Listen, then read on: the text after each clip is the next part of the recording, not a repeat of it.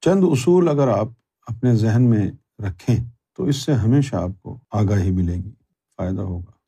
اب میں آپ کو بتاتا ہوں کہ گستاخی ہوتی کیسے ہے۔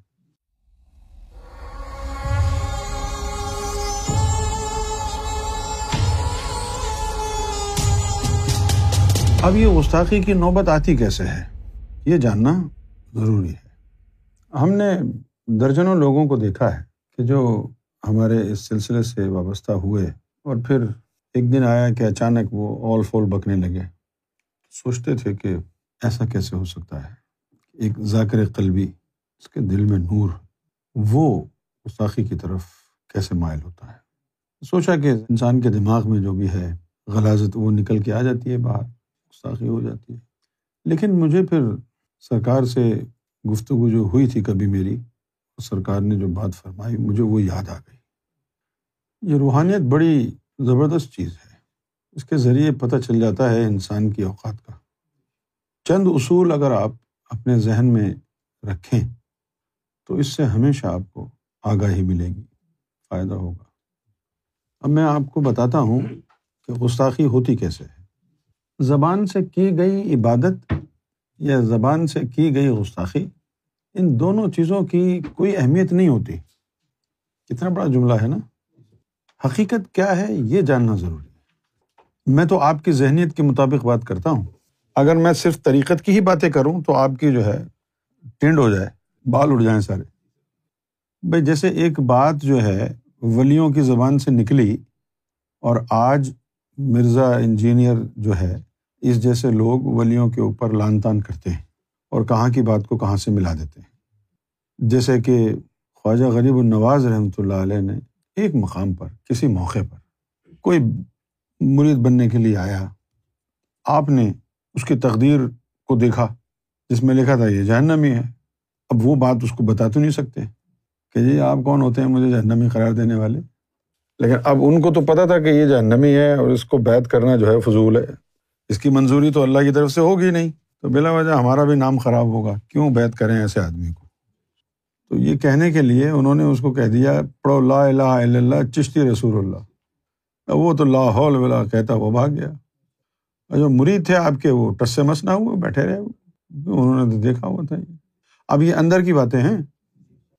اسی طرح ایک شخص جو ہے، اپنے دوست کے ساتھ جنید بغدادی رحمۃ اللہ علیہ کے جو بڑے ہی محبوب ترین مریدوں میں سے ایک مرید ہیں۔ ان کو جو خلافت ملی تو وہ مرشد کامل بن کے سامنے آئے۔ ان کا نام تھا ابو بکر شبلی رحمۃ اللہ علیہ۔ تو دو آدمی ان کے پاس آئے کہ چلو ہم بیت ہوتے ہیں حضرت کے ہاتھ پہ۔ بیت کے لیے آئے وہ۔ اب ان میں سے ایک کا تو آپ نے دیکھ لیا کہ یہ تو جو ہے مقدر میں ہے اس کے ایمان۔ اور دوسرے کا چیک کیا تو پتہ چلا یہ تو جہنمی ہے۔ اب بھگانے کے لیے انہوں نے کیا کہا کہ چلو بھائی بیت کرنی ہے تو پڑھو لا الہ الا اللہ شبلی رسول اللہ۔ اب وہ ایک آدمی تو اٹھ کے جو ہے بھاگ گیا، کہتا استخر اللہ میں کس کافر کے پاس آ گیا؟ بھاگ گیا وہ، جو دوسرا تھا وہ بیٹھا رہا۔ آپ نے پوچھا، بھائی، تم کیوں نہیں بھاگے؟ کہنے لگے، میں بھاگا تو نہیں، لیکن مجھے حیرت ہوئی کہ میں تو آپ کو خدا سمجھ کے آیا تھا، آپ نے رسول ہونے پر اکتفا کیا۔ ایسے بھی لوگ۔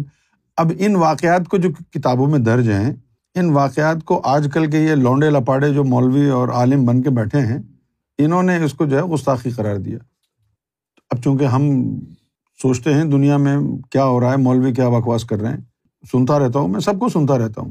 اس نیت سے نہیں کہ فیض لینا ہے ان کتوں سے، اس لیے سنتا رہتا ہوں کہ یہ بکواس کیا کر رہے ہیں۔ اب جب یہ میں نے نقطہ دیکھا، تو میں نے سوچا کہ توقع کی کہ ہو سکتا ہے میرے پاس بھی یہ سوال آئے، تو میں اس کا کیا جواب دوں گا؟ میں نے بہت ڈھونڈا بہت ڈھونڈا، بڑا اس کے اوپر اپنا میں نے زور آزمائی کی باطنی طور پر۔ تو کہیں گستاخی کے یعنی آثار نظر نہیں آئے، وہ تو اللہ کے ولی تھے۔ اور یہ بھی کنفرم ہو گیا کہ ہاں انہوں نے یہ بات کہی بھی ہے۔ اب کیا کریں؟ تو میں نے توجہ بڑھائی سب سے پہلے ابو بکر شبلی رحمۃ اللہ علیہ کی طرف اور کہا کہ بھائی، یہ آپ نے کیوں کہا؟ تو شروع میں جو ان سے یہ سوال کیا تو وہ ذرا طبیعت ان کی جلالی ہے۔ تو انہوں نے کہا جی ہم نے کہہ دیا ہماری مرضی۔ میں نے کہا، یہ بات تو درست ہے، آپ کی مرضی ہے، اس میں کوئی شک نہیں ہے، آپ کی مرضی ہے۔ لیکن مجھے آپ یہ بتائیے کہ آپ کے نبی کا نام کیا ہے؟ کہہ دیجیے محمد رسول اللہ۔ میں نے پوچھا، آپ کی مرضی بڑی ہے یا محمد کا دین بڑا ہے؟ تو وہ کہنے لگے کہ پھر تو تمہیں یہ بھی پتا ہوگا کہ اللہ دلوں کو اور نیتوں کو دیکھتا ہے۔ میں نے کہا جی مجھے تو پتا ہے۔ یہ جو کنجر پھر رہے ہیں نا، ان کو نہیں پتا۔ جو کفر کے فتوے لگا کے تصوف کو بدنام کر رہے ہیں۔ کہتا جی ہماری تو اللہ سے، ہمارا تو اللہ سے تعلق ایسا ہے ہم تو جو مرضیہ کہتے ہیں۔ تو میں نے عرض کیا کہ حضور گستاخی کی معافی چاہتا ہوں، آپ اللہ کو جو مرضیہ کہیں، لیکن جو بات پبلک میں آ جائے گی، اس سے نبی کے دین کو نقصان ہوگا۔ میں نے کہا، ہم اس دور میں تصوف کو ڈیفینڈ کر رہے ہیں۔ ہم اس دور میں لوگوں کو یہ بتا رہے ہیں کہ تصوف ولیوں کی ایجاد نہیں، یہ محمد رسول اللہ کی سنت ہے۔ اور جب ہم یہ کام کر رہے ہیں، تو لوگ ہم سے سوال بھی پوچھتے ہیں کہ بھائی، فلاں بزرگ اتنے بڑے تھے تو انہوں نے یہ کیوں کہا؟ فلاں نے یہ کیوں کہا؟ جواب تو ہمیں دینا ہے نا، کیونکہ ہم تصوف کو ڈیفینڈ کر رہے ہیں۔ تو پھر میں اس نتیجے پر پہنچا ہوں، میں نے ان کو کہا کہ شاید آپ نے وہ حدیث نہیں سنی کہ استقامہ فوق الکرامہ، خدا ہو کر بندے کے روپ میں رہنا اور وہی سمجھنا۔ یہ آپ کی ولایت سے بڑی ولایت ہے۔ اچھا اب اگر ہم ان کی ایکسپلینیشن پہ جائیں گے، تو اس سے پہلے ہمیں ایک قانون معلوم ہونا چاہیے باطن کا۔ باطن کا قانون کیا ہے؟ فرض کیجیے یہ ہے انسان کا دماغ۔ انسان کی سوچ کا تعلق، خیالات کا تعلق دماغ سے ہے۔ شکیل بڑا برا آدمی ہے، یہ ایک خیال، ایک سوچ ہے۔ کہاں سے آ رہی ہے یہ؟ دماغ سے۔ جو بھی خیال آ رہا ہے آپ کو، جو بھی سوچ آپ کی ہے، دماغ سے ہے۔ اچھا جو کچھ دماغ میں ہے، اس کو زبان پر آنے سے پہلے دل سے ہو کے گزرنا پڑتا ہے۔ تو قرآن مجید نے کیا کہا؟ وہ حسلا معافی سدور یوم میشر میں جو کچھ تمہارے سینوں میں موجود ہے، وہ نکالا جائے گا باہر۔ ایک بندے نے گستاخانہ لفظ بولے تھے، وہ جہنم میں جائے گا۔ دوسرے نے بولے تھے، وہ محبوب ہوگا۔ آپ کہیں گے، ارے یار، یہ تو نا انصافی ہے۔ تو اب وہ نا انصافی کیوں نہیں ہے؟ یہ سمجھیں آپ۔ کوئی بھی کتاب پڑھیں گے تو وہ بھی معلومات آپ کے دماغ میں جائے گی۔ جانکاری کوئی بھی کتاب پڑھیں، حدیث پڑھیں، قرآن پڑھیں، کوئی بھی پڑھیں، دین لائی کی کتاب پڑھ لیں، دماغ میں جائے گی دماغ سے زبان پر آنے کے لیے اس کو دل سے گزرنا ہے۔ پھر دل سے وہ آئے گی زبان پر۔ اس لیے دل کو بنیادی حیثیت حاصل ہے۔ دل جو ہے، آپ کی جو روحانی شخصیت ہے، اس کا مرکز ہے۔ دل۔ اب دماغ میں آ گیا، شیطانی خیال آ گیا۔ زبان پہ آنے سے پہلے کیا ہوگا؟ وہ دل سے گزرے گا۔ اگر دل میں نور ہے، تو وہ جو شیطانی خیال آیا ہے، دل سے گزرا ہے، تو دل کا نور اس بات کے شر کو ختم کر دے گا۔ اور جب زبان سے وہ لفظ نکل بھی گئے، تو وہ بیکار ہوں گے۔ کیونکہ اس کے ساتھ جو نار تھی، وہ دل نے اندر ہی ختم کر دی تھی۔ اس لیے لا الہ الا اللہ شبری رسول اللہ چل گیا۔ کیونکہ اس کا شر جو ہے، وہ دل کے نور نے ختم کر دیا، باقی الفاظ فائر ہو گئے۔ اچھا پھر اگر یہاں سے قرآن تو نے حفظ کر لیا، یہاں سے قرآن آیا، اب تو پڑھے گا زبان سے، تو دماغ سے قرآن دل میں جائے گا، دل کے بعد زبان پہ آئے گا۔ اب کیا ہوا؟ تیرے دل میں تھا فسق و فجور، شر تھا، قرآن دل میں گیا، اس کا شر ملا، زبان سے نکلا فتنا بن گیا۔ حدیث یا قرآن دماغ سے جب زبان پر آئے گی، تو دل سے گزرے گی۔ دل میں فسق و فجور، نور نہیں ہے تو پھر فسق و فجور ہے۔ دل کا فسق و فجور اس کو فطرہ بنا دے گا۔ یہ جو مولوی تہتر فرقے جو بنائے، اسی لیے بنے۔ یہی وجہ ہے کہ قرآن حکیم نے یہ کہا، ولا تو من اخفلنا کلبہ ان ذکر کہ ایسوں کی پیروی مت کرنا جن کے قلب کو ہم نے اپنے ذکر سے غافل کر رکھا ہے۔ کیوں؟ کہ جب ان کے دماغ سے علم دل سے گزرے گا، دل میں ذکر اللہ ہے، نہیں نار ہے، زبان پر پہنچ کر وہ فتنا بن جائے گا۔ اب آؤ مجوب کی گالیوں سے فیض کیوں ہوتا ہے؟ مجوب نے گالی دی کنجر کا بچہ۔ اب یہ کنجر کا بچہ گالی دل تک پہنچی۔ دل کے اوپر تجلیاں گر رہی تھی اس سے اس کا شر ختم ہو گیا۔ نور مل گیا اس گالی میں۔ زبان سے نکلی تو تجھے فیض ہو گیا۔ یہ نصاب در نصاب، روحانیت کی تعلیم اور تصوف کی تعلیم عام کی جا رہی ہے تاکہ لوگوں کے شکوک و شبہات درست ہو جائیں۔ روحانیت پر، باطنی تعلیم پر کوئی انگلی نہ اٹھائے۔ مجوب کی گالی اور مجوب کے ڈنڈے، وہ بھی آپ کو سمجھ میں آ جائیں تاکہ آپ کو پتا ہو کہ مجوب نے گالی دی ہے تو ٹھیک ہے، شکیل دے گا تو مارو۔ کیونکہ ہوتا کیا ہے کہ ایک آدمی کی کرامت مشہور ہوئی، اس کی زبان سے آپ نے گالی سن لی، سارے مرید گالی دینے لگ گئے۔ ابے وہ تو مجوب ہے، اس کے سینے میں تو نور ہے، با مرتبہ تصدیق ہے، نہ کالیا زندگی ہو جائے گا۔ تو مجزوب کی گالیوں سے بھی فیض اسی لیے ہوتا ہے کہ گالی تو بری چیز ہے۔ تو دے گا اور مجزوب دے گا، زمین آسمان کا فرق ہو گیا۔ کیونکہ مجزوب گالی دے گا تو اس کے دل کا نور اس میں شامل ہوگا اور تجھے فیض ہوگا۔ تو گالی دے گا تو فطرہ ہوگا تو یہ لوگ پکڑ کے ماریں گے۔ تو دماغ میں جو سوچ ہے، خیال ہے، علم ہے، وہ جب دل سے گزرتا ہے، تب فیصلہ ہوتا ہے کہ اس علم کا نتیجہ نکلے گا کیا؟ اگر دل میں نور ہوا، تو کوئی بھی خیال، کوئی بھی تعلیم دل کے نور سے منور ہو کے زبان سے نکلے گی تو فیض ہی فیض ہوگا۔ تو جب میں نے سرکار کی بارگاہ میں یہ عرض کیا کہ سرکار بہت سے لوگوں کے زبان سے آل فول نکل جاتا ہے، کیا ان کا ایمان جو ہے بحال نہیں ہو سکتا؟ فرمایا نہیں، جو گستاخ ہو گیا وہ ہو گیا۔ تو میں نے عرض کی کہ سرکار اس کا کوئی مارجن آف ایرر بھی تو ہونا چاہیے۔ یہ تو سخت قانون نہیں ہے۔ سرکار نے فرمایا سخت قانون نہیں ہے، بہت پروٹیکشن ہے اس کے پیچھے۔ اگر تیرے دل میں اللہ کا نور ہے تو کوئی بھی گستاخانہ بات جب آئے گی، دل سے گزرے گی تو دل کا نور اس کو ختم کر دے گا اور تو گستاخی کر ہی نہیں پائے گا۔ اور اگر گستاخی تو نے کر دی ہے، تو اس کا مطلب یہ ہے دل میں نور نہیں تھا، ایمان تھا ہی نہیں دل میں۔ ورنہ گستاخانہ الفاظ زبان سے ادا ہوتے ہی نہیں۔ کہ زبان سے اگر گستاخانہ الفاظ نکل گئے ہیں تو کیوں نکلے ہیں؟ فرمایا کہ جن کو گستاخی سے محفوظ رکھنا ہوتا ہے، ایک تو ان کے دلوں میں نور ہوتا ہے۔ اور اگر وہ نور کم ہو تو مرشد اس لمحے آ کے نور اس کے دل میں مزید بھر دیتا ہے تاکہ گستاخی سے بچ جائے۔ گستاخی سے بچنے کا، فتنے سے بچنے کا ایک ہی علاج ہے۔ یہ زبان کی بک بک پہ نہ جانا۔ دل کے اوپر توجہ دو۔ دل میں جتنا زیادہ ذکر اللہ ہوگا، دل میں جتنا زیادہ اللہ کا نور ہوگا، اتنا ہی زیادہ تم محفوظ ہوگے۔ اور اگر دل میں نور نہیں ہے، تو بس پھر تو کٹی ہوئی پتنگ ہے۔ جہاں ہوا کا رخ ہے وہیں چلی گئی۔ یہ غساخی سے بچنے کا طریقہ ہے، دل کو مضبوط کرنا۔ اب یوم میشر میں کیا ہوگا؟ امال نامہ ہوگا۔ چلو فرض کیا، انوار کا امال نامہ ہوا۔ کہ جی انوار نے تو اتنے، اتنی غساخیاں کی ہیں، انوار نے تو اتنے فتنے کیے ہیں، اور یہ کیا ہے، اور وہ کیا ہے۔ لیکن اللہ اس بات پر مطمئن نہیں ہوگا جو فرشتے لسٹ بنا کے دیں گے اللہ کو۔ اللہ اس بات پر مطمئن نہیں ہوتا ہے۔ وہ جو امال نامہ ہے لوگ بتاتے ہیں نا آپ کو، مولوی، کہ جو جنتی ہوگا، اس کا امال نامہ سیدھے ہاتھ پہ دیں گے، جہنمی ہوگا، اس کو الٹے ہاتھ پہ دیں گے۔ آگے کیا ہوگا، یہ نہیں بتاتے نا۔ اچھا اب آپ فرض کریں یوم میشر میں کھڑے ہوئے ہیں۔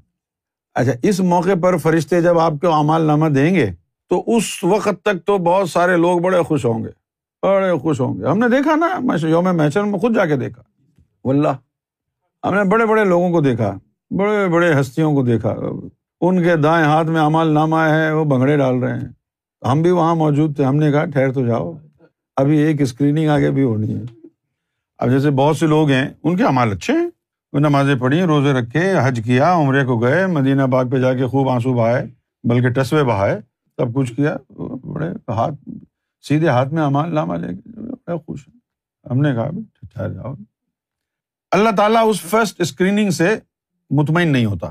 تو آواز آتی ہے کہ وہ سلا محافظ سدور کہ یہ امال نامہ تو ہے، ٹھیک ہے۔ لیکن ہم کو یہ دکھاؤ کہ ان کے سینوں میں کیا ہے۔ یہ تو ظاہری امال ہے نا ان کے۔ کیونکہ حدیث میں آیا ان نمل اعمال و بن نیات عمل کا دار و مدار نیت پر ہے۔ اچھا اب عمل کے مطابق آپ کا امال نامہ آپ کے سیدھے ہاتھ میں پکڑا دیا، آپ ناچ رہے ہیں خوشی سے۔ اب آ گیا کہ بھائی اب نیت کی چیک پوسٹ آ گئی۔ اب وہاں کیا ہوگا؟ وہاں یہ ہوگا کہ جن کے پاس سیدھے ہاتھ والے کے امال نامے تھے، ان میں سے نائنٹی نائن پرسینٹ لوگ جہنمی ہوں گے۔ ان کے لیے مقام حیرت ہوگا۔ وہ ترازو اور میزان سب کچھ گزر گیا امال نامہ ہاتھ میں آ گیا، وہ خوشی سے ناچ رہے ہیں جی اب تو جنت میں جائیں گے ہم۔ ٹھہر تو جاؤ۔ ابھی تو ایک مقام اور ہے جہاں اللہ تعالیٰ کی اسکروٹنی ہے۔ وہاں اللہ تعالیٰ فرماتا ہے وہ حسلہ معافی سدور جو ان کے سینوں میں ہے، وہ نکالو۔ پھر وہاں ہر عمل کی نیت کو نکالا جائے گا۔ اب میں یہاں بیٹھ کے لیکچر دے رہا ہوں، آپ کو اللہ رسول کے بارے میں نا، ہے نا؟ اچھا عمل ہے یہ۔ لیکن یوم میشر میں کیا ہوگا؟ فرشتے کہیں گے جی یہ تو اللہ رسول کے بارے میں لیکچر دیا کرتا تھا، بڑا اچھا آدمی ہے۔ اس کو جانے تو اللہ فرمائے گا، نہیں، اس کا جو وہ عمل تھا، اس عمل کی نیت کیا ہے، وہ دلوں سے نکال کے دکھاؤ۔ اگر نیت یہ تھی کہ ہمارے سبسکرائبر بڑھ جائیں، ہماری ویڈیوز وائرل ہو جائیں ہم دنیا میں مشہور ہو جائیں تو وہ عمل غارت گیا۔ اور ایک چھوٹا سا عمل بھی دل کی گہرائی اور سچائی اور نیک نیتی سے کیا، اللہ کی خاطر کیا۔ تو وہ ایک چھوٹا سا عمل تیری بخش کے لیے کافی ہوگا۔ ہر عمل کے پیچھے نیت کیا تھی تیری؟ یہ دیکھی جائے گی۔ تو غساخی سے محفوظ ہونا ہے تو دلوں کو منور کرنا ہے۔ دل اگر منور نہیں ہوگا، اگر یہاں قرآن ہے اور یہاں نور ہے، قرآن کی آیتیں دل سے ٹکرائیں، دل کے اندر جو نور تھا، انہوں نے قرآن کے جو الفاظ تھے، ان کو نور اللہ نور کیا۔ اور جب زبان سے نکلی تو لوگوں کے سینوں کے اندر اتر گئے۔ غساخی سے بچنے کا ایک ہی طریقہ ہے، دل کی حفاظت۔ دل کی حفاظت کس چیز میں ہے؟ دل کی حفاظت موت کو یاد کرنے میں نہیں ہے۔ دل کی حفاظت قبرستان جانے میں نہیں ہے۔ دل کی حفاظت عبادتوں میں نہیں ہے۔ دل کی حفاظت مرشد کے ہاتھ میں ہے۔ اس دل کی کوئی حفاظت نہیں کر سکتا بندہ۔ اس دل کی حفاظت صرف مرشد کرتا ہے۔ کس کی دل کی حفاظت کرتا ہے مرشد؟ جس کا دل مرشد کے دل سے جڑا ہوا۔ صرف اس کی اور اگر مرشد سے دل نہیں جڑا ہے، ایسا ہو ہی نہیں سکتا کہ کسی کا دل منور ہو اور مرشد سے جڑا ہوا نہ ہو۔ انہیں کا دل منور رہتا ہے جن کا دل مرشد سے جڑا ہوتا ہے۔ اب اتنے نئے نئے لوگ آ رہے ہیں۔ اگر ان تمام نئے لوگوں کا دل میرے دل سے جڑ گیا اور میرا دل سرکار سے جڑا ہوا ہے، تو معلوم یہ ہوا کہ آپ کا بھی سرکار سے جڑ گیا ہے نا؟ جڑنا مقصد ہے۔ بیچ میں کوئی بھی وسیلہ ہو۔ تو نبی پاک صلی اللہ علیہ وسلم کی بارگاہ میں گستاخی کرنے والا مردود ہے، جہنمی ہے۔ سیدنا سرکار گور شاہی کی بارگاہ میں گستاخی کرنے والا مردود ہے، جہنمی ہے، بدبخت ہے۔ لیکن آپ ظاہری طور پر یہ دیکھیں گے کہ یہ تو بھائی سرکار کی اولاد میں سے ہے، یہ تو سرکار کا رشتے داروں میں سے ہے۔ وہاں نہیں چلتی ہیں رشتے داریاں کہ کون تھا یہ؟ اگر وہاں رشتے داریاں چلتی تو کیا ابو جہل کا بھی جہنمی ہوتا؟ وہ چچا نہیں تھا کیا؟ ابو لہب چچا نہیں تھا؟ ہے نا؟ تو پھر وہاں وہاں رشتے داری نہیں چلتی؟ وہاں یہ نہیں چلتا کہ بھائی یہ سید تھا، کرنل تھا، حاجی تھا یا بخاری تھا۔ وہاں تو یہ دیکھتے ہیں کہ کتنا نور اس کا جاری تھا۔ ایک بات ذہن میں رکھنا، جو رب کی بارگاہ میں مقبول ہوتا ہے، اس میں ہر حال میں عز اور انکساری ہوتی ہے۔ کبھی وہ دعوے نہیں کرتا کہ میں جی وہ ہوں، میں تو یہ ہوں، میں یہاں پہنچ گیا ہوں، میں وہاں پہنچ گیا ہوں۔ وہ کہیں نہیں پہنچتا، وہ یہیں رہتا ہے۔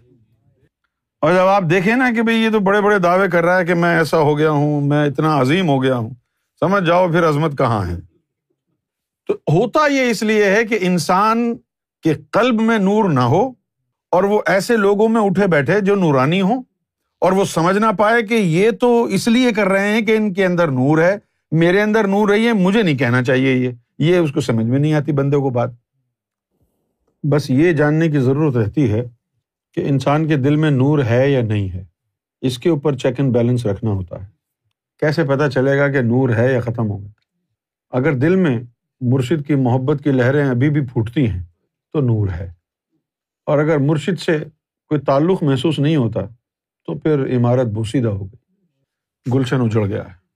یہی ایک عام آدمی کے پاس جو ہے، طریقہ ہے۔ ابھی بھی اندر سے سرکار سے تعلق محسوس ہوتا ہے۔ کھچاؤ۔